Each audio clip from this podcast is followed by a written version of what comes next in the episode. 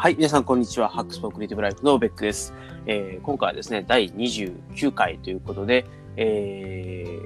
ーゲスト会ですね。あの今回はなんとですね、地球の裏側まではいかないんですけれども、まあ、結構お遠くですね、えっと、なんとイタリアからゲストを招待しております。えー井戸さんにお越しいただいております。よろしくお願いします。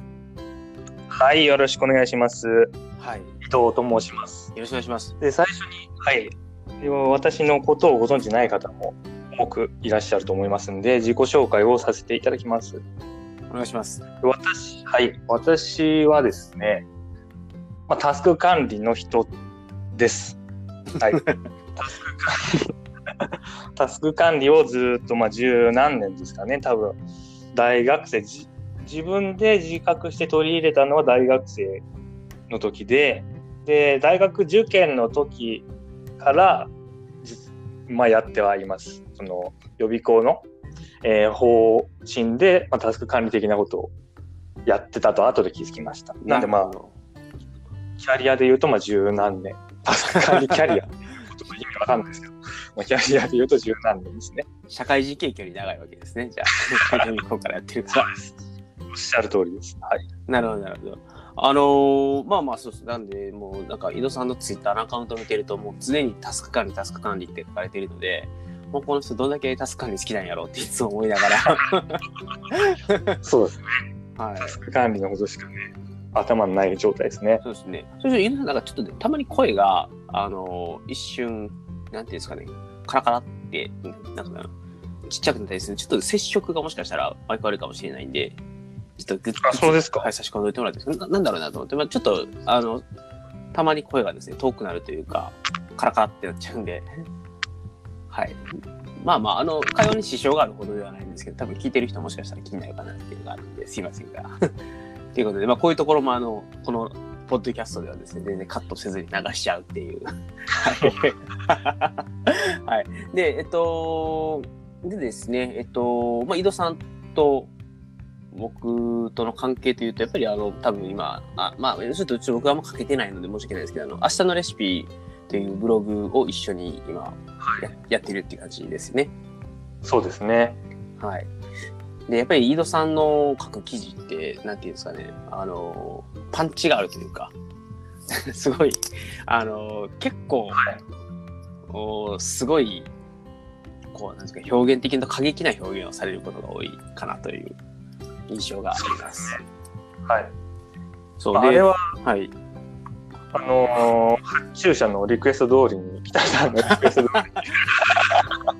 に、というところもあるんですけども、まあ、はいもともとそうですね、強い言葉を使う気質ありますね。うんなるほど、なるほど。まあ、あの、ツイッターでつぶやかれてる時も結構強いと言いますか、もう今最近結構減ったんですけど、一時期はもうすごい、タスク管理の観点から世の中をぶった切るみたいな。なんかそうですね。はい。そういうことをしてたかもしれないですね。うんはい。なんで、で、最近はだいぶ、なんていうんですかね、おとなしいと言いますか。タスク管理エヴァンジェリスト、はい、みたいな感じですね。やっぱりちょっとね、もしかしたらやっぱマイク結構、なんかダメかもしれないですね。あの、では、ちょっと他のマイクに変えます。何そうです本もあるんで。ね。はい。じゃあちょっとあの、僕、その間、なんか適当に繋いでるんで、あの、はい、戻ってきたって言ってください。お願いします。はい、ということで、えーこのゲスト会初のですね、えーゲストがちょっと途中でいなくなるという えー展開に私自身が、えーどうしたものかというのを考えているんですけれども、あの、ちょっと私から井戸さんのことを紹介させていただくと、あの、まあ、このラジオを聞いてる方だと、井戸さん自身のことは、あの、まあ、細かくは知らないかもしれないんですけど、いつもコメントをくれて、いつも僕がコメントを読み上げる、あの、なんていうんですかね、この番組のもう常連さん的な感じの、えっと、方っていうのはもしかしたら知ってる人もいるのかなと。で、えっと、この井戸さん自身は、どっちかとタスク管理系のライフハックだったりとかっていうのを、まあ、ツイッターとか、あの、ブログだったりとかで発信されていて、えっと、ブログがあの、タスクアーツというブログをやられていると。で、もうすごいんですよね。あの、普通、ライフハックのブログっていろんなライハックのネタ書くんですけど、井戸さんのブログはですね、もうとにかくタスク管理の、なんなんだろうな、あの、タスク管理ってこうだよって一言で他の人が済ましてしまうところを全部こう因数分解をしていってこういう要素がありますこういうフローで流れますこういう考え方でいきましょうみたいなのをなんかね、えっと、タスク管理という一つのシステムがあったとして、そのシステムをどんどんどんどん詳細設計まで落とし込んでいくようなことをやっているブログがタスカー2ですと。で、えっと、まあ、後で井戸さん戻ってきたらちょっと細かいことを聞こうかなと思うんですけれども、あの、タスク構造論っていう形で最近は言われているんですけれども、以前はあのタスク管理4.0っていう言い方をされていたんですけれども、まあ、それのちょっと細かいと言いますか、あの、まあ、要点を教えてもらったりとか、あの、ぜひ、非常に勉強になるので、あの、タスク管理っていうこと、どういうことなのっていうのの、なんていうんですかね、原理原則みたいなものを、まあ、なんか、そうですね、あの、もしかするとその井戸さんのやり方が合わないにしても、こういう考え方があるんだなっていうのを知られるっていう意味でも、あの、僕自身はすごい勉強になるし、自分の考えを深めるいいきっかけになる記事を書かれている方です。で、お、戻られましたか？戻りましたか？はい、はい、大丈夫かわかんないですよ。ちょっとこれで進めさせてください。そうですね。ちょっと、やっぱりちょっとたまに裏がっちゃうので、もしかしたらもう何も使わずにスマートフォンのマイク使った方がいいかもしれないですね。どうしようかな。お、どうでしょうか？まあちょっと。外しました。今が、これスマートフォンマイク状態ですか？はい。お、まあ、ちょっとまあこれでいきましょうか。はい。ということで、ちょっと一応井戸さんのですね、えっと、どんな人かっていうところと、で、あと今、タスクアーツの宣伝をしておきました。宣伝違うな、紹介をしておきました。あありがとうございます。はい。で、まあ、あの、なので、井戸さん、あ、で、あと、井戸さんと、あの、多分僕 2, 2回ぐらいですかね、お会いしたのって、確か。そうですね。意外にリアルに会うことはあんまりない。まあ、てか、井戸さんがそもそも海外にいるからっていうのがあって、帰国のタイミングで、運運が良ければ会えるみたいな感じですね。はい。で、井戸さんといえばもう、とにかくタスク管理、タスク管理の、なんだろうな、鬼、鬼というか、権下というか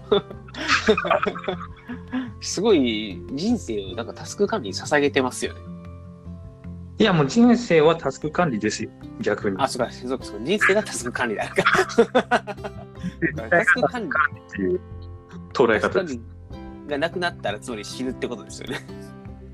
タスク管理がなければ、はい、人間は生きてないという。なるほど。あの、タスク管理をやめるのは死ぬ時だっていう。ああ、もう、そうですね。そういうことですね。すごい。あの、まあなんか、そもそもちょっとあのタスク管理の、タスク管理構造論でしたっけ？に行く前に、なんか、井戸さんがなんでそんなにタスク管理というものに非常に強い思い入れを持つようになったかというか、なんかそういうのって今まで聞いたことなかったなと思って、なんでそのタスク管理が大好きなんですか、なぜか。うん、まあ、まずはタスク管理に今出会って、まあ、いろいろうまくいき始めたっていう成功体験が一つありますね。はい。で、だからまあみんなに広げようみたいなことを思ったんですね。うん、これはまあ他の人もタスク管理について広げようとしてる人も多分みんなそんな感じなんだと思うんですよ今。はいはいはい。まあそうですね。まあ僕もそうだと思います。はい。で、その後にそのタスク管理自体を上司に否定されるっていう出来事があったんです。なるほど。どういう否定のされ方をしたんですか、それ？丸ごと。丸ごと。まあまあシンプルに言うと、はい、そんなことやってるから仕事が遅い。ほうほうほう。その管理をしているから仕事が遅いと思います。ああ、あれですね。ライフハックあるあるですよね。そうそう。そうなの。これはまあジレンマなんですけど、さすがに一つの。はい。で、まあそれで、えっ、ー、と、否定されましたと、私が。はい。でも、それまでタスク管理でやってきたっていう成功体験があったから、なんて言うんですかね、その、うーん、難しい。まあ、タスク管理で解決しようとししてるんでしてるんだけれども、まあ、なかなかうまくいかない時期が続いたと。なるほど、なるほど。で、そうすると、なんかアンチになるんですよ。ああ、逆逆にね、自分がもうタスク管理なんていらないんじゃないかと思っちゃったってことですね、一回は。だからまあ、アイドルのファンの話で例えると、まあ、アイドルめっちゃ、い やアイドルめっちゃもう追っかけてるけど、あの、恋人が破格したってなったら、その 裏返しで、愛情の裏返しで、まあ、アンチになったりするわけですよね。なるほど。自分の中の分析はそんな感じなんです。もうめっちゃ好きだった。もうここれさえあれば何でもいけると思ってたと。で、それがダメだったと。うん。いやいや、じゃあもうこれもうクソやんみたいな、いう感じで、まあ確かになんてなったけれども、うん。まあそれでもやっぱり好きだから、ちょっと研究し続けてたら、またちょっと良くなったと。タスク管理のフレームを使って、またちょっと状況が改善したしてきたから、まあその、なんていうんですか、その谷を経て、さらにその愛情が深まって、こんだけまあ執着してるっていうの、いうようなのが今の状態ですかね。なるほど、なるほど、なるほど。まあ、その、ななんか、で、それでタスク管理が一回、なんか自分の中で、こうあかんやんってなってから、やっぱりタスク管理がいいってなるのになったきっかけっていうのは何があったんですか？きっかけは自分のそれまで持ってたタスク管理の定義、拡大解釈はできたからはいです。なんかあれですか、まあ、それがよく言われてるタスク管理4.0的な、そうですね。なるほど。じゃあまあ今までは、まあまあ、競技のタスク管理をやっていて、まあそれはそれで良かったんだけど、それを上司に指定されて、なんかタスク管理やっぱあかんやんと思ったところに、まあなんですかね、多分例えば目標的なものが融合されたりとか、なんか自分のモチベーション的なものが融合されたりとかっていうのが多分あったの。まあ多分なんかタスク管理読んでる以前に聞いたときに、あのー普通のタスク管理とやることを管理するんだけど、やることの周辺のことというか、やることの元になるモチベーションだったりとか、目的だったりとかっていう部分と、まあ、それをやった後のなんかフィードバック的なところとか、なんかそういうところが、なんかタスク管理をなんかエンハンスしてる感じを受けたので、はいなんかそそれによって、またあれですか、ちょっとこう、タスク管理に対する、なんですかね、執執着、執着違うな、ちょっと、ラララブ度が。すみません。あの、もう一つありました。はい。その拡大解釈を、まあ、ある人は、い、や、それタスク管理じゃないじゃんって言うんですよ。で、まあ、タスク管理じゃないとも言えるんですよ、もちろん。うん、なるほどで。まあ、それはそれ、そういう捉え方というか、まあ、それがむしろ一般的な捉え方だとは思うんですけど、はい。自分の経験からすると、まあ、仕事で辛かったと。で、タスク管理っていう方法を見つけたと。はい。で、それがうまくいったんだけど、途中でうまくいかなくなったと。はい。でもし同じような体験をする人が他にいたら、結局また別の方法の方をその時に探し出さなきゃいけないじゃないですか。そうですね。はいはいはいはい。それは無駄だと思うんですよね。だから私としてはもうタスク管理っていう言葉でもうオールインクルーシブでそのソリューションを提供したいんで、なるほど、なるほど。定義をはいはいはいはいっていうような状態です。なるほど。あの、まあ、あれですね、えっと、あ僕らのシステム屋さん的な感覚でいくと、なんかこう、フルスタックなパッケージというか、あの、いろんなパーツパーツをはい。組み合わせて好きなものを作るっていうものもあれば、それを全部オールインワンにしておいて、で、えっと、すぐ始めたい人はこれで始めていいですよ。で、それをカスタマイズしたい人は自分で頑張ってね、みたいな提供の仕方っていうのが結構あるんですよ。なんか、まあ、後者なのかなっていうのをちょっと今感じました。そう、そうですね。はい。なんで、まあ、どっちかっていうと、あれですよね、あの、7つの習慣的というか、あの、GTD とかもまあ、そうか GTD も結構実はフルスタックに近いんですけど、はい。あの、うまあ、すごいその、まあ、リストでタスク管理をしましょうみたいなパーツに比して、えっと、例えば7つの習慣とかだと、それを、例えば日、まあ、一日の初めの計画だったりとか、週の計画だったりとか、日時の振り返りだったりとか、週の振り返りだったりとかっていう形で、あの、はいぐるっと回して、あの、目標を行動に落とし込みましょうみたいなのを、まあ、言うじゃないですか。はい。まあ、スキーム的に、あの、それに近いのかなっていうのをちょっと、以前聞いた時には感じましたと。そうですね。まあ、そうなってきちゃいますよね。あれもこれもやね。そうですよね。やっぱりあの、まあ、目標的なところというか、やっぱり、まあ、もまあ、目標というよりは多分モチベーション的なところなのかな。なんか、なんでそれをやるのかとかっていう目的と、あの、タスクを実行するときに、あの、やっぱり、これをやるとこんないいことがあるからやるんだみたいなモチベーション的なところって、やっぱり、はいえーなんか切り離すべきではないというのは僕はよく感じるんですよね。はい。うん、なんで、あの、ただリストになって、ただ、こう、まあ、例えばタスクシュートとか、タスクマとかにやることが並んでいて、でそれをパッと開いたときに、なんでこれやるんやっけみたいな、はいこれ。ほんまに大事やっけみたいなのを、疑う余地をそこに挟んでしまうと、はい。結構、あの、タスク、後回しとか、先送りしがちになっちゃうじゃないですか。そうですね。うん、なんでそこをやっぱり合わせて管理をしていつでもそのモチベーションの部分にクックアクセスができたら結構タスクの先送りとか、そのなんか気が乗らないからやらないみたいなのって、まあ、減らせんじゃないのかなっていうのは結構いつも思いながら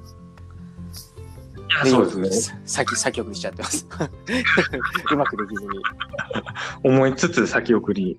そうそうしちゃうそうまだあのうまく管理できてないですねモチベーションの部分を そう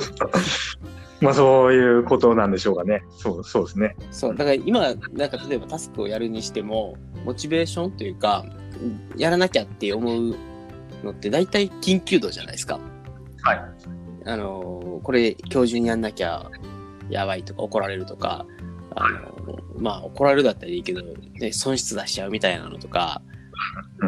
なんかそういうものが優先されがちで、そうじゃないものって、えっと、やっぱりモチベーション的にこれがやれたらいいよねぐらいのものって、まあ先送りされがち。はい。なので、なんかそこら辺がもしかしたらその、飯田さんの言うタスク管理構造論、あるいは4.0で、何かこう、実はそういう緊急のものと比しても、なんかこう、先送りをせずに済む何か、いいものが得られるのかなっていうのをちょっと、実は、あの、期待をしながらいつも見てます。そうですね。まあいろいろ方法はあるとは思いますけどね。うん。どうどうやってそのモチベーションの部分って普段管理されてるまあ、うん簡単に言うと、例えば手帳なり、リストなり、タスクシュートなり、いろんな管理の仕方があると思うんですけど、はい江戸さんが具体的に使っているツールと、でそこで多分やることだけではない何かを管理されているような気がするので、はい。どうやってモチベーションにアクセスしているのかなっていうのは気になりますね。モチベーションにアクセス。うん。まあ、えーはいもともとは私、あの、タスクシュート、はい。えータスクシュート使っ、もうガッチガチに使ってるときは、モチベーションなんていらないでしょっていうスタンスでしたね。あ書いてあることだけややればいいんだから、そこに何のモチベーションが必要なのかっていう。あ、それやっぱりうまくいきました、やっぱりその、それはね、それはそれでうまくいくんですよね。なるほどね。まあ、ある意味でも徹底したわけですね。そこにあるものは、その順番に実行していかなければいけないというか、ままずそれをだって多分大事なものだったりとか、その時間にやるべきことっていうのが、そこに配置されているわけで、そうじゃないものっていうのは、なんか、そもそも今日やらなくていいんだったら明日に回しちゃったりとかするわけですもんね。そうですね。なんかやんないといけないものだけが並んでいて、それを頭から実行していかないと、まあ、佐々木さん的に言うと、あれですね、寝る時間が削られるっていう。そうですね。時間、まあ寝ず寝る時間が削られるっていう焦燥感が。まあタスクを実行したりっていうのはあるのかもしれないですね。タスクシュート。なるほど。い今は、今もタスクシュートですか？いや、もう今は、あの、紙にやること書き出して消し込むっていうおめっちゃシーなってますね。なるほど。なんかあれですね。あのーい意外意外というとあれなんですけど、なんか、使うにしても何かしらのツールを使ってると思ったんですその、例えば、 Todoist 使うとか、 Nozbe、Nozbe はまなんていうんですかね。だシステムを組んでないという状態ですかね。ツールは使ってます。例えば、 Todoist は、あの、インボックスとして、思いついたことを放り込むってことはしてます。はいはいはい。ああと、まあ、チェックリストですかね。チェックリストとして使うと。で、また、えータスクシュートも、うん、ルーチンの時間が朝と夜一応決まってまして、はい。ルーチンで固めてる時間帯だけ使ってるって感じですね。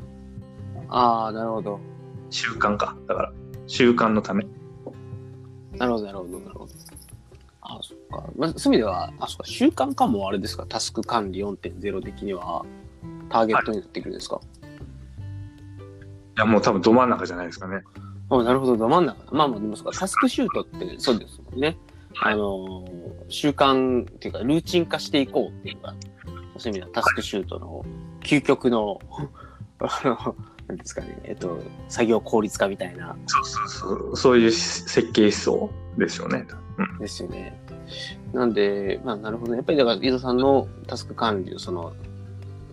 うんなんですかね、理論の中の中心もやっぱり習慣化なんですね。習慣化、まあ、で、でした。いでしたというか、中心だったけども、今は、えー、日本柱の一つになってるっていう感じですね。ああ、なるほど。それもう一本の柱って何なんですか？もう一本の柱は、なんていうのかな。えー習慣化タスクシュートを別の言葉で言い換えると、まあ、オートパイロットになるわけです。はいはいはい。これ、もう書かれてることを、まあ、マニュアルもそうですよね。書かれてることを上からやればいいと。はいはい。で、その、えーやり方を提供するときは、その思考と実行を完全に分けるわけですよね。計画と実行を。で計画、思考してるときにちゃんと深く考えてるから、実行のときに何も考えずに上からできると。うん。まあ、GTD 的ですよね。あの、デイリータスクリストじゃないや、えっと、ネクストアクションリストを作ることにまずは専念をして、あとはネクストアクションリストを上からつく潰していくみたいな。そうですね。そうですね。でうんオートパイロットは楽なんですよ。で、習慣化ももちろん簡単なんですよ。はいはいはいはい。でも、まあやってて気づいたのと、まあ、上司に言われて気づいたんですけど、結局何も考えてないんですよ。やってる時ああ、なるほどね。まあまあ、あの、何も考えてないやつは、その、逆に考えないようにした方が、あのーか考えすぎてタスクの実行をやったりやらなかったりとかって、多分それが僕の多分今の状態で。んそうそうそうそうなんです。で、まあ、考えると、タスクもうガチガチのタスクシューター的なこと言ったら、もう考えると見積もり作業時間をオーバーしちゃいますから、うん。その作業時間に、はい何も考えずに最速でやるっていう。なるほど、なるほど。でもそれだと、さ作業中に、あの感じたこととか、まあ、気づきとかはそのタスクシュートだとそのタスクを実行した後に書いたりはするんですけど、うんもっとリアルタイムにその直感とかその違和感とかはいはいはい。そういうのを拾いきれないんですよね。寄せすぎちゃうそっちのオートパイロットに。はいはい。なんでまあそれとは今は逆のことうん。同時同時というかまあそのうーんなんていうのかなまあそのて適切に適切な対象タスクに対してはそのオートパイロットじゃなくて、まあ、もっとまあ自由にラフにやって、まあ、その時に感じたこととか、まあ、その時のアドリブとかで動くような動き方をしているっていうなるほどね。なるほど、なるほど。いやーその、オートパイロットっていう感覚って、なかなか普通のタスク管理だと得られないじゃないですか。やっぱりタスクを並べました。紙で書き出しました。で、それを実行するときに、やっぱり、あの、7つの習慣とかだと書き出した後に、あの、G、重要度とか、優先度とかっていうのをまあつけるんですね。あの、ABC と1234みたいなのをつけるんですよ。実行順序が。うん、で、あのなつまり、えっと、そこに並んでるタスクをどう実行するかは、まあ、その振られた優先度と重要度をもとに、まあ、考えるみたいな感じなんですよ。でそうすると実行されないものがある致し方なしっていう考え方でやるので、つまりタスク一個一個を実行する段階においても、まあ、あの、完全にオートパイロット的にもうこれをこの順番にやっていけばいいっていう感じにあまりならないところがあって、えちょっなんか。その優先順位をつけるっていうところまでは分かったんですけど、はい。それがなぜオートパイロット的にならないのかっていうところまで繋がらないんですけど。あのータスクシュートって、あのやる時間とか、あの、この時間の中でこれをやらないといけないっていう、あの、はある、ある程度し縛りというかね、あの実行時間まで縛ってくれるんですよ。はい。だから、あのーいい意味でタイムプレッシャーがあって、それを実行すること自体が、なんですかね、にモチベーションを使わないで済むというか、自分の認知リソースを使わずに済ませれるんですけど、あの、ゆ優先度って、まあ、優先度が高いものはいいんですけど、はい低いものは、やるかやらないかっていう判断が入るんですよ。要するに先送りするかしないか。はで、えっと、タスクシュートは基本、先送りはあんまりしない方針じゃないですか。やっぱこの時間にこれをやってます。結局それは、あの、寝る時間に侵食してしまった奴らを削っていくっていうだけであって、あのーやるやらないっていう判断をタスクリストの中でややるわけではないんですね。あの、なんで、あの、やっぱり時間的にこの時間帯にこいつをやるぞっていうことを決めていって、ある程度見積もられて作られているタスク管理のはい。表、まあタスクリストと、あの、手帳に、まあ、今日やることと、別に実は今日やらなくてもいいことも含めて、できたらいいなっていうことが並んでたとして、うん、やっぱり、優先度が高い最初の奴らを潰していくところはいいとして、優先度が低い奴らで、緊急度も低いけどやった方がいいみたいな奴らっていうのは、やっぱり判断を求められがちっていう。うん。うん。なという意味で、あの、オートパイロットではないのかなという。ああ、なるほど。はい。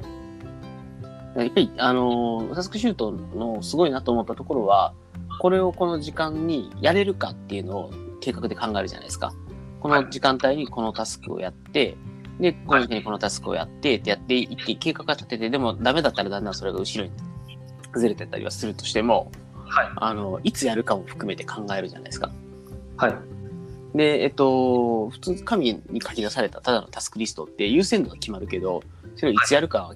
あんまり決,、ま、決められないんですよ。空いてる時間さ、予定がない時間に優先度が高いものから突っ込んでいくっていう感じになるので、まあやっぱり見見積もりのしやすさというか、自分がこの時にこんだけやるからここまでは終わるだろうみたいな見通しを立てられるっていうのは、やっぱり、うんなんかタスクシュートみたいな仕組みじゃないと辛いのかなっていうのは思います。うーん。いやー、どうなんですか？ね。いや、でもその優先順位つける方法でもいけるんじゃないですかね。というのも、ほやり 本当にやりたいことであれば優先順位上げればいいので。うん。まあ、いやーまあだからあれですよ、その24時間をガチガチに活用するっていう意味では確かにタスクシュートが最強だと思います。はい無駄をなくすっていうのは。ただ、うん。その結局タスクシュートでも24時間ガチガチに使っても、優先順位が低いものは結局タスクシュートの中に入ってないので、構造としては同じわけですよ。計画の段階で弾かれる可能性が。高い。であのまあ、もともと、その、これも佐々木さんとかとお話をしていて、あのやっぱり根本的に多分考え方の部分で僕が間違ってたのが、あのや、やる、やるべきことと、やれることだけがタスクシュートの中にあるんですと。だから、そもそも最初からやれないことは、とかや、やればいいなぐらいのものってのは入ってくる余地がないんですっていうことを言われていて、で、あの、結局、えっと、タスクシュートにしても、タスクマとかを使うにしても、あの、振り返りとかをやって、あの、自分ができると思ってた量の半分ぐらいしかやっぱできなかった。見積もり時間が、見積もりやっぱ甘甘かったよね、みたいなことが見えてきて、だんだんだんだん、そのタスクシュートの、なんていうんですかね、計画としての精度が上がっていくというか、で、やっぱりそれをやって、しばらく時間が経って、初めて、こう、そこにあるものが、やるべきことかつ、やれたらいいな、レベルのものが弾かれてるっていう状態を作れるのかなっていうのは思います。うんあそう、まあまあそうでしょうね。で、それを、まあ、いまあ、いわゆるただの、えっと、リスト形式で、どこまでやれるかっていうのが、ちょっとわかんない。まあ、例えば、なんかポモドーロとかを組み合わせるっていうのはありかなと思うんですよ。は要は、その、自分の空き時間が、例えば5時間今日ありますと。だい。はい。からポモドーロ的に言うと10ポモドーロできるわけじゃないですか。大体。まあもうちょっとできる。もう、もう1ポモドーロぐらいできるのかな。で、そうすると、あのー自分のやらないといけないタスクがあって、で、やりたいタスクがあって、で、それぞれにポモドーロを振っていくと、はいハマるかハマらないかみたいなものが、まあ、見えてくるのかなというのと、それでハマらないやつは今日やるタスクから外すっていう、まあ、ポモドーロが、まあ、見積もりの制度の話なのかもしれないんですけど、なんかそういうただのリストアップされたものだけで、なんかそこまで含めて、これは今日やることではないみたいなところまで判断してリストが作れるかっていうと、まあ、なかなか難しいのかなという気はしてます。はい。それは無理でしょうね。まあ、振り返って、まあ今日はこれ廃曲にしちゃったけど、まあいいよねみたいな。いや、その、その精神じゃないでしょうかね。いや、結局できなかったからいいやんっつって。今日やれること上からやってレスト尽くしたんだからいいやんっていう。まあ、そうですね。だから、あの、マニアなんですよね、そこはだから。あの、あの、自分の一番重要なことができたんだからいいじゃん、みたいな。で、まあ、まあ、そもそもマニアだと、あの、明日やれることは明日やれなので、はい。あの、それを思えば、まあ、あの自分が、まあ、ここまでは、だえっと、7つの習慣でもそうですけど、A がついてるやつは、今日絶対やらないといけないことで、B は今日中にできればいいことで、C は今日じゃなくてもいいものっていうのがあって、じゃあもう今日じゃなくてもいいもの、そもそも入れんのやめようよみたいなのもあるんですけど、はい。でもやっぱりそうすると、えっと、A は終わってるからよしとするとか、B が今日はある程度終わらせれたからよかったみたいな、はい。なんか、ポジティブにあれですね、先送り前提でもし作る、先送りが発生する前提でリストを作るんだったら、まあそれはもう、評価を、あの、なんか SLA というかね、ちゃんと、ここまでいけたらよしとするっていうのがあって、それをこんだけ超えられた、俺すごいみたいな。はい評価をできる人がないと、例えばリスト10個アイテムがあって、そのうちの7個しかできませんでした。3つもできなかったら、俺はなんてダメな人間だみたいな ことになったら、悲惨じゃないですか。そこのそのメンタリティというか、そことセットで使わないと、その紙にただ書き出してやるっていうやり方は、ちょっと精神的に悪影響を及ぼすかもしれませんね。まあ、僕だ、だいぶそっち寄りの人間なんで、まあ、さ先送り発生しがちなんで、でただまあ、あの、本当にやらないといけないことはもうその場で今日はバシバシして終わらせて、まあ今日はもういっか、みたいな感じで、あの、先送り、できるものはどんどん先送りしちゃう。なんかやっぱりそういうところが多分タスクシュートの概念と少し合わないところがあって、タスクマとかをあんまりうまく活用できてないというか、ぱり、うん、先送り発生させがちっていうタスクマを使ってるのにっていうのがある、あります。一つ、そういうことに悩まれてる人にアドバイスできることがあるとしたら、はい。自分がそのタスクシュートを使ってる時にやってた方法なんですけど、まあ、朝一で、まあ、時間をある程度ブロックすると30分ぐらい。うんうん。で、いつかやろうって思ってることを5分ずつぐらいパッパッパッパッパッと、まあ、6個できますよね、これで。やるとそうで。すね。はい。で、そうすると、まあ、ちょっとは進むわけですよ。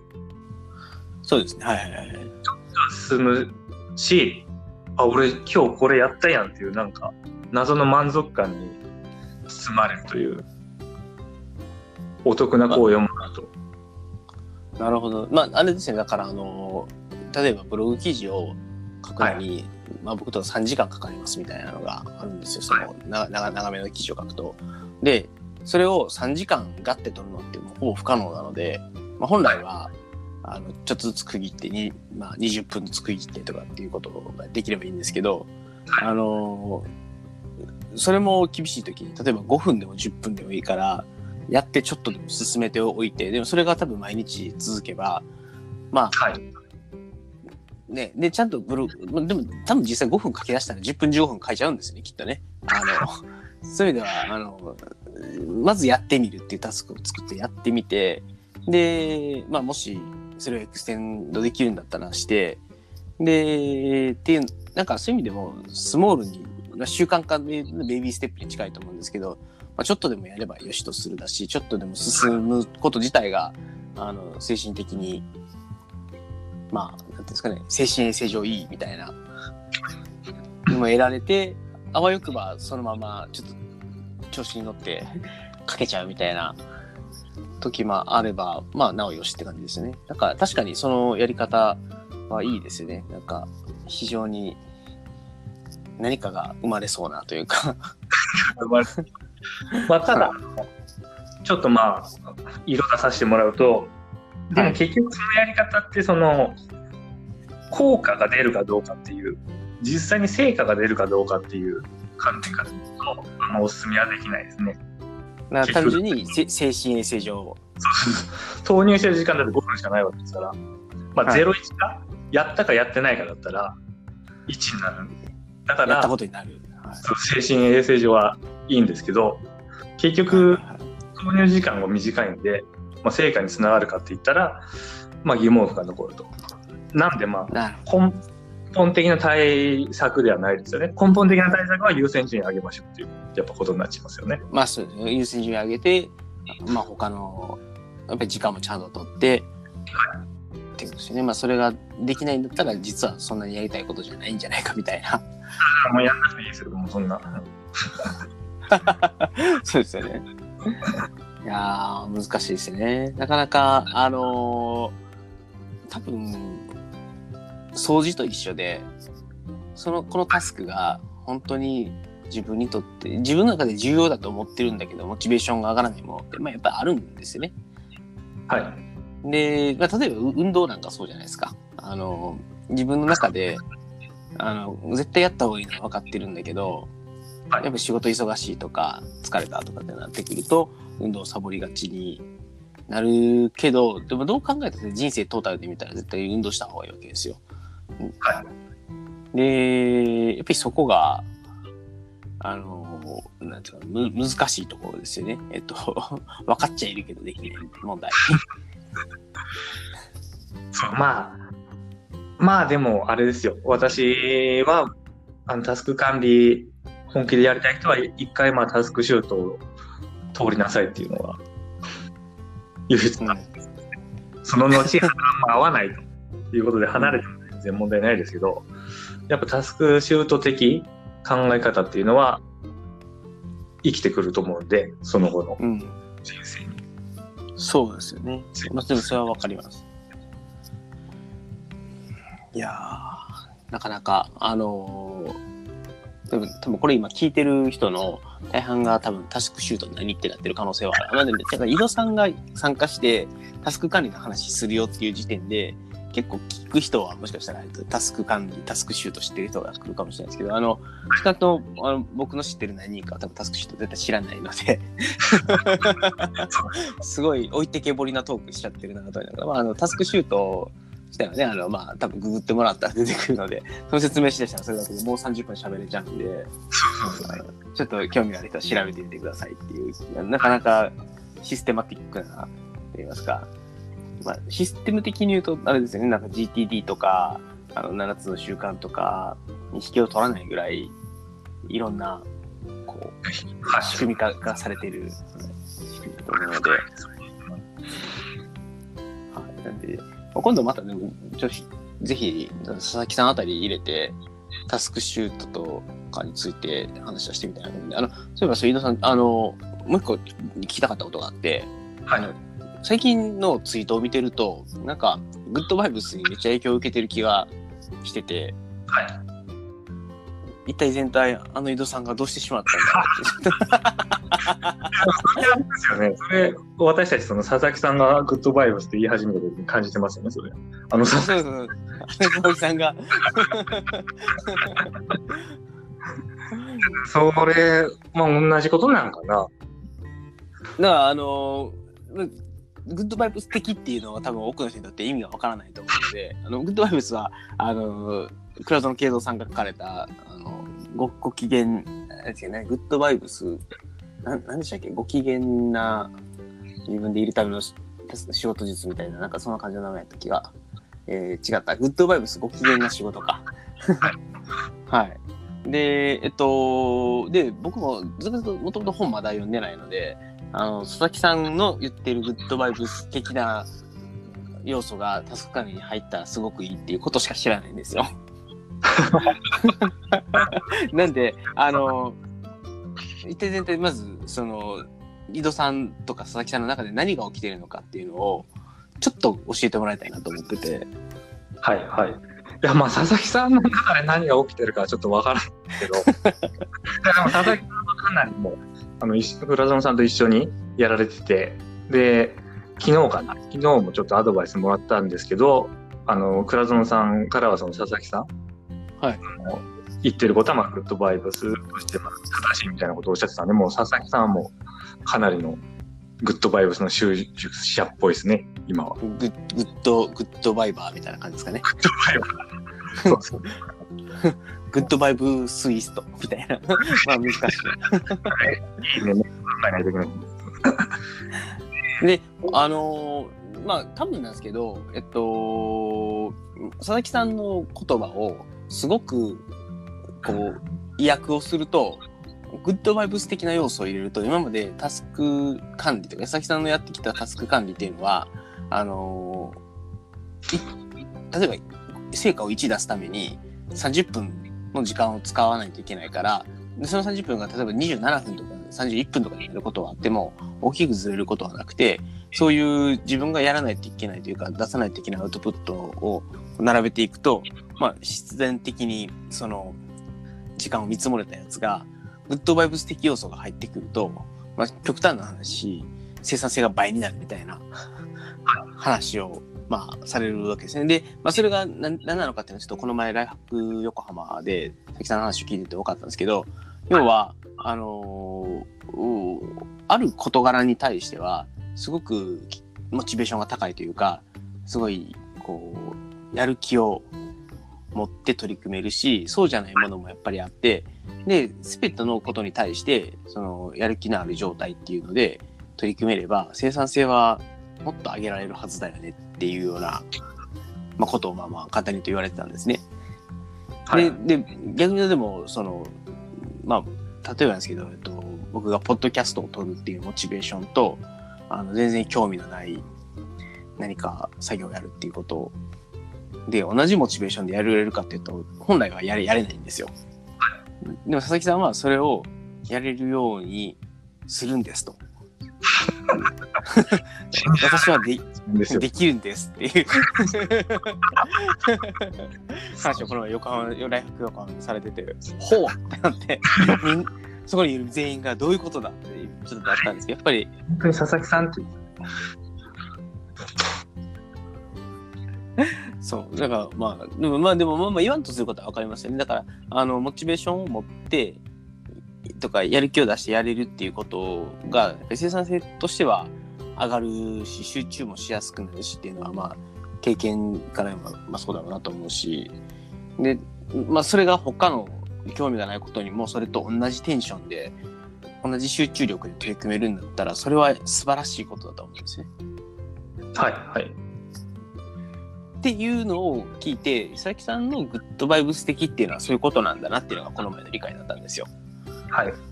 で井戸さんでの言うグッドバイブス的なことってでどういうことなのかっていうのとそれがどう生産性に寄与しているのかっていうところを知りたいなっていうのが。うん、わかりました。まあ、まず、マクロな視点とミクロな視点がありまして、はい。まずマクロな視点から話しますと、ちょっとまあ、持論を持ち出してきて申し訳ないんですけど、タスク管理まあ4.0、はい。タスク管理構造論の中で、タスク管理っていうのはまあ 4, 4つ、えー構造、段階があって、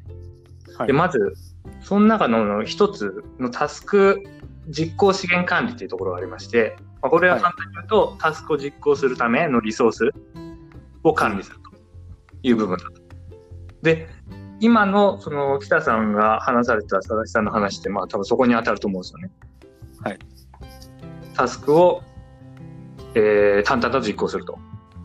できるようになる。はい。はい。で、もう一つ自分が思ってるのが、タスク発生管理っていうのがありまして、結局タスクっていうのは自分が生み出してるわけです。うん。外からの情報、まあ、外の世界を見て、じゃあ自分はこれやると。もしくは自分のあの内側の感情とかから、まあ、自分はこれやると。いうことも。で、あともう一つは、まあ、外とその自分の内側の感情の影響の試合の結果、何かが、タスクが出てくるとうんうんいう関係にあると私は考えてるんですね。うん。で、グッドバイブスっていうのはそこにも効きます。うーん、なるほど。内面の話なんで。なるほどね。だから、そこがなぜグッドバイブスだとできるのかっていうのが、今まだちょっとリンクができてなくて。なぜグッドいや、まあ正直すごい、あの、こんなこと言っていいかわかんないと思うんですけど、別にグッドバイブスじゃなくて認めますよ、これは。なるほど。はい。なんですけど、まあ、グッドバイブスでそれが実現できるのは、結局その、自分全然あの、えー、真面目にグッドバイブス勉強してるわけじゃなくて、ちょっと倉園さんとか佐々木さんに質問して、うん。アドバイスもらってるみたいな関わり方なんで、ちゃんと多分理解してないんですけども、まあよく出てくるのが、不安と恐れっていうのがうんうん。でまあそれを手放そうっていうことをよくおっしゃってるんですね。うんうんその不安と恐れを例えば持っていると、外の世界からな何かその情報を得たと。で、うんそれで不安と恐れをそれに抱くと、余計なタスクを発生させてしまう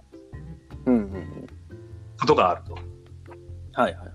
あれもやんなきゃ、これもやんなきゃとか。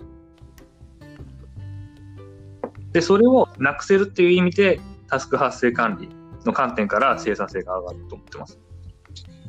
うんうんうんうん。なるほどなるほど。これあれだな、グッドバイブスを読んだ方が多分いいですね、きっと。多分その辺の、それと不安をなくしましょうの部分の、それがなくなれば、あの余計なタスクが発生しないし、発生管理ができるとか、あのはい余計なことを考えずに済むとか、その要するに不安があるとどうしてもその不安に気を取られてしまうとかっていうのがあるので、はいそういうところをあのなくせれば、よどみなく、その目の前のものだけを見れるじゃないですか。はい。なんかそこを多分グッドバイブスという本を読むことで、もしかしたら得られるのかなというのは、ちょっとしてきたので、ちょっとこれやっぱり本を読もう。あの、一応、Kindle でもう買ったんですよ。あの、この前、倉園さん、来泊横浜来たんで、あの、お倉園さんやと思って、本買おうと思って。もう購入済みなんで、あとは読むだけっていう状況です。はいそうですね。まあ、あとあの、グッドバイブスファクトリーという、倉野さんと佐々木さんがやられてるグッドバイブスのコミュニティがあるんで、ぜうん。ひそちらにも参加されたらよろしいかと思います。っていうのも、自分も本読んだんですよで本読んだんですけど、正直な話、いや、なんかわけわかんないこと言ってるなっていう。ぶっちゃけね。はい。なるほど。いや、なんかよくわかんないわっていう感じだったんですけど、一回そのまあ実際に自分の悩みを倉野さんに相談させてもらって、で、そのやりとりの中で、あ、多分こういう感じなんだろうなっていうのがややっと分かったんで、はいはいはい。で、えー読むだけじゃなくて、たまあ自分のその今の問題に実際に照らし合わせて、で、グッドバイブスが分かってる人からアドバイスもらうことによって、あやっとはあそういう感じなのねっていうのが分かるような類のもんだと思いますね。なるほど。じゃあ、ちょっと今度、倉園さんに聞いてみよう。まあ、あと、まあ、そのコミュニティとかね、もうちょっと参加も考えてみようかな。はい。はい。そうわかりました。あの、ありがとうございます。まあ、ちょっと、グッドバイブスって何やろみたいなのが、ちょっとだけクリアになりました。はい。まあ、あの、やっぱり聞聞いてみるのが早そうっていうのが理解できたのかなと思います。はい。いや、ちょっともうお時間も結構いい感じになってきたので、あのー最後ちょっとお便りコーナーで1個だけお便りを紹介して今日は締めちゃおうかなと思うんですけど、えっと、えっと、イタリアに住んでる井戸さんからいただいたお便りを 目の前に今話してる井戸さんにちょっと読み上げてもらおうかなと今ツイッターって見れます？はい。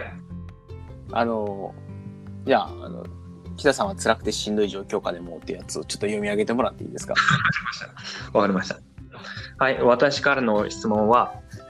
北さんは辛くてしんどい状況下でも筋トレやランニングは続けられているイメージです。なぜそんな俯瞰的に行動を選択できるんでしょうか？自分の場合、そういうしんどい状況になると、しんどい状況から早く抜け出したいので、全時間を問題解決に投入してしまって、運動習慣が途切れてしまいます。はい。というのを、えーイタリアのの井戸さんからいただきましたと。あの、これって、えっと、多分まあ、辛くてしんどい状況次第だとは思うんですけど、あの、結構精神的に辛い時っていうのは、あえて運動をやるんですよ。あの、はいなんですかね。かというとテストステロンが欲しいみたいな。で、やっぱり、あの、気分転換でもあるし、その、ちょっと後ろ向きな自分に負けそうな時に、運動をやるっていうことによって、まあ、気持ちを前向き側に持っていくっていうことをやってるって、まあ、どっちかっていうと、あの、しんどい状況の自分にとって必要だからそれをやるっていう感じですかね。で、まあ、当然あの問題解決に時間を投入するっていうのは必要なんですけど、あのなんかがん今この単位時間的にこの一瞬でガッて頑張ってもどうにもならない問題ってあるじゃないですか。時間が必要だったりとかある程度他の人の対応を待たないといけなかったりとか。でそういう時にやきもきしてても仕方がないのでまあもう自分ができることは終わったと。仕方ない。じゃあ筋トレするかみたいな。感じなんですね。なんであの今うんなんか、まあ、ちょっとやっぱり精神的にしんどい状況になった時に筋トレランニングっていうものが相対的に価値が上がるんですね。あの優先度が上がる。なんで、なので、えっと、自分のできることがなくなってしまったならば、まあ、次はじゃあ自分の気持ちを立て直すっていうところに時間を使おうっていうのでやってるって感じです。まあ、あの、なんで、うん、あの、もし、例えば今日一日とか、例えば今日ね、と徹夜でこの仕事をやって、で、明日までにこれを仕上げることによって、このしんどい状況が打破できるんだっていうのが分かってるんだったら、多分運動をせずに、そっちに時間を投入します。まあそう、そうだね。そうなるよな、そりゃ。うん。うん。なんで、まあ、結局はジタバタしても仕方ないときは、あの、ジタバタするのを諦めて、あの、自分の気持ちを立て直す方向に、まあ、行動を持っていくってだけだけのことかなと思います。はい。わかりました。ありがとうございます。はい。ちなみに、あれですよね、井戸さんは、あの、田畑式ですよね。ああ、そうそうです。あれあれ、よう、ようやれますね、あんな、辛いやつ。あまあ、もともと筋トレ好きってのはありますけどね。ああ、習慣可能に。いや、でもあれが一番効率がいいんだったら、ライフハッカーであれば、あれを選択するべきじゃないでしょうか。まあそうですね。あの、ヒートを、まあ、田畑式じゃなくてもいいけど、ヒートをやれよったらですね。一番っていう話です。辛い、辛いんですよ、あれ。あの 8, 8分間とか、あんなのやり続けられるわけないじゃないですか。8分間しかないですよ。8分間しかない。もう1時間だらだら走るのはいけるけど、その8分間やって死にかけるのはね、辛い。で、死にかけるともうすごい回復する。あの、ササイヤ人と一緒ですか？ら。まあ、そうですね。まあ確かに時間を効率よく使えるっていう意味では非常にいいですね、田畑式。おすすめです。はい。あの、あれだけ、ん？ババーピー、バーバーピージャンプへ一時期ちょっとだけやってました。ああ、まあ、あれもしんどいですけどね。あれしんどい。しんどいです。しんどいけど、あれ、あれ8分あのインターバル入れてやり続けられたら、多分激痩せする。思います。辛くてできなくなりました。みみ3日もたなかった。はいまあまあ、あのそういうね、あの筋トレトークもじゃあ今度やってみましょうか。そうですね。筋トレなんか、筋トレみんな知りたいですね。なんかみんなランニング、ランニングそれぞれ工夫とかあるんでしょうし。なんですね。あと、ね、あの結構筋トレの効用っていまいち知られてなくて、さっきもテストステロンみたいなこと言いましたけど、やっぱり精神、んっていうかね、メンタルハック上も筋トレってすごいいいので、はい。あの、悩んでる暇があったら腕立て伏せしろみたいなね。ありますね。確かに。せ精神論じゃなくて脳科学的にそれが正しいっていう。脳を鍛えるには運動するしかないとかっていうね、本もありますからね。はい。はい。なのでちょっとその辺を一回じゃあちょっと運動と脳となんかメンタルハックみたいな話をしてみましょうか。そう、あ、そういえば、北さん、瞑想は調子どうなんですよ？瞑想は、いや、瞑想ね、そんなに習慣化できてないんですけど、あの、思い出したらやってるって感じですかね。なんで、全くやらないわけじゃないんですけど、毎日やってるかってやってないですね。多分なんか週に、週に1回できないか、まあ、月に2、3回やってるって感じです。それはある程度20分とか30分とか時間を取って。あの、アプリで、えっと、もう、長くても10分、12分ぐらいのはい。おはい、あのガイダンス付きのアプリを使ってメイスーンってやつなんですけど、そういうライトなやつだと、まあ割と、まあ、続けやすいとかね。やっぱりあの、なんか、コーン、コーンみたいな感じで、こう、鐘が鳴るだけのやつとかで、20分瞑想し続けるのは、やっぱりあれはね、練習がいる。そうでしょうね。うん、ちょっとまた、瞑想も自分興味あるんで、そうですね。ハッカーで瞑想してる人のトークみたいなの聞きたいですね。ね。瞑想いいですね。あのーなんかね、やっぱりやったらやった分だけすっきりするんですよね、瞑想。はい。なんで、あのーまあ、もしかしたらただのフラッシーボかもしれないんですけど、まあ、脳科学的にも一応効果を認められてるみたいなのもあるみたいなんで、はいまあ、その辺も含めてちょっとお話をして、で、で、そういう話をして、ちょっとみんなで瞑想やろうぜみたいなブームができてきたら、なんか習慣化もはかどりそうですし、いいっすね。ちょっとそういう筋トレ瞑想みたいな、ちょっとヘルスハック系の話をちょっとたまに集まってやれれば、僕ら自身の習慣化にきっとこう寄与する気がします。そうですね。楽しみにしてます。楽しみですね。じゃあ、あの、ちょっと最後締めも含めてなんですけど、そういうね、リクエストもしいただけたら、ね僕らも多分、僕らでも僕一人で喋る時のネタにもなるし、あの、井戸さんとかにね、また、だからここの、この話を聞いて、お、瞑想面白そうとか、筋トレ面白そうと思った人は、まあ、ぜひ、 hacks アンダーバーレイディオに投稿してほしいですよね。ぜひ、はい。っていう。待ってたらちょっと怖いんで。そうそう。そうですよ。井戸さん郵便屋さんで結構埋まりがちって。本当助かると思いながらいつも。いや、でも、そのツイートしちゃうとまた、この私のアイコンで埋まっちゃうという、最近そういうちょっと余計な心配が出てきてますんで、皆さん、ぜひ投稿してください。本当ね。あの、特にハックサンダーバーレディオの方に登録してもらえると、そこが今一番主戦場なので、はい、こここを井戸井戸さんに埋めさせないっていう目標で、ぜひ、私が2連続で投稿するのが。あれですね、結構だから気使ってはりません、なんかあの、一回投稿したら、他の人のやつが挟まってから次の投稿が来るので、本当気に、い自分自身もやばい人と見られたら嫌だ。やいやいや、その、そんなことですあの、ハックサンダーバーレディオのタタグを必死で追いかけてる人なんてほとんどいないんで。そう、いやいや、あの、ぜひですね、あの、多分今日あげたネタ、筋トレネタと瞑想ネタやるなら、ちょっと井戸さんにまたお声掛けして参加してもらおうと思うので、あ、やった。はい、聞きたいっていう人は、ぜひ聞きたいですっていう一言でいいのでコメント入れてもらえれば、それがなかったらちょっと井戸さんの次の回ないかもしれないです。ちょ皆さんぜひお願いします。はい、まあまあ、でまだまだタスク管理もね、聞きたいことあるんで、まあぜひ、はい、またやりましょう。はい。